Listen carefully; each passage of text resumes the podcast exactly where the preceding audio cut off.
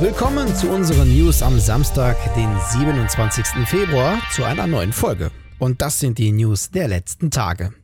Es gibt ein Update zur Zukunft von Anthem. Die Entwicklung von Anthem zwei Punkt null wurde nämlich jetzt offiziell eingestellt. Das erklärte BioWare Studio Director Christian Daly in einem offiziellen Blogpost. Als Grund nannte er die zusätzlichen Herausforderungen, die sich durch Corona ergeben haben. Auch einer weiteren Spieleentwicklung wurde sofort der Stecker gezogen. Laut einem Bericht von Bloomberg wurde das Spiel mit dem Codenamen Gaia eingestampft. Dieser Titel war nie offiziell angekündigt worden, befand sich jedoch schon sechs Jahre lang bei E A Motive in der Entwicklung. Bloomberg und Kotaku betitelten das Projekt als eine Art E A-Antwort auf das Assassin's Creed-Franchise. Bei E A ist derzeit so einiges in Bewegung und es wird ordentlich aufgeräumt. Insgesamt befinden sich laut Publisher fünfunddreißig Spiele in einer tiefen und robusten Entwicklung. Mal schauen, wie viele davon das Licht der Welt erblicken.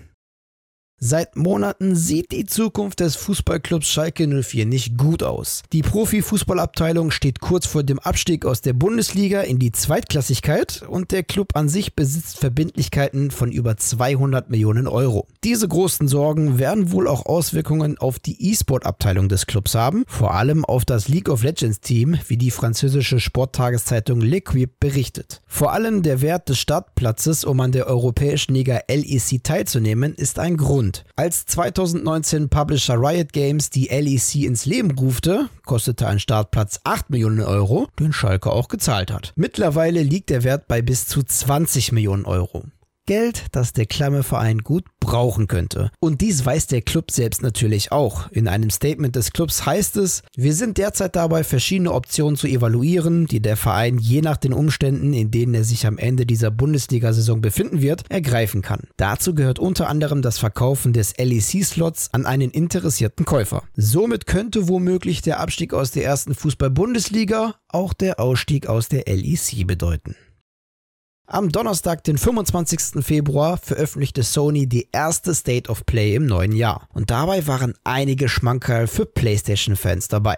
Zum Beispiel das Remake von Apes Exodus. Oddworld Soulstorm neuer Trailer verrät uns den Release-Termin. Der Kultcharakter kommt nämlich am sechsten April auf die P S vier und die P S fünf. Im P S Plus-Abo wird das Spiel auf der Next-Gen-Konsole sogar kostenlos sein. Und auch zum Action-Adventure Kena Bridge of Spirits wurde der Release-Termin verraten. Und zwar der vierundzwanzigsten August. Zudem gab es neue umfangreiche Einblicke in das Kampfsystem des P S fünf-Exklusivtitels Returnal, das am dreißigsten April erscheinen wird. Wie auch einen neuen ausführlichen Gameplay-Trailer zu Deathloop, jedoch wurde bei diesem Titel kein Release-Termin genannt. Ob das Spiel verschoben wird, ist noch fraglich.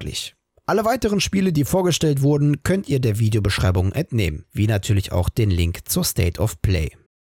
Das hauseigene Entwicklerstudio Sony Japan Studio wird umorganisiert, das gab Sony in einem Statement jetzt bekannt. Jedoch wird diese radikaler erfolgen als bisher angenommen. Zunächst war ja nur die Rede davon, dass die Spieleentwicklung des Studios zurückgefahren wird. Jetzt bestätigte Sony, dass man das in Tokio ansässige Team so weit umorganisieren wird, damit man das Studio schließen kann. So werde man alle Entwickler, die einen Vertrag über den ersten April hinaus haben, zum Studioteam Asobi transferieren. Wobei fast alle Angestellten anscheinend befristete Einjahresarbeitsverträge haben, die immer mit Sonys Geschäftsjahr zum einunddreißigsten März auslaufen. Mitglieder, die nicht direkt an der Entwicklung der Spiele beteiligt waren, zum Beispiel die Geschäftsabteilung und die Lokalisierung, werden zu Worldwide Studios transferiert. Grund für diesen radikalen Schritt sei wohl, dass die Titel des Studios nicht profitabel genug gewesen seien, so laut der Kollegen von V G C. Sony Japan Studio wurde neunzehnhundertdreiundneunzig gegründet und ist das älteste First-Party-Studio von Sony und vor allem für Spielemarken bekannt wie Ape Escape,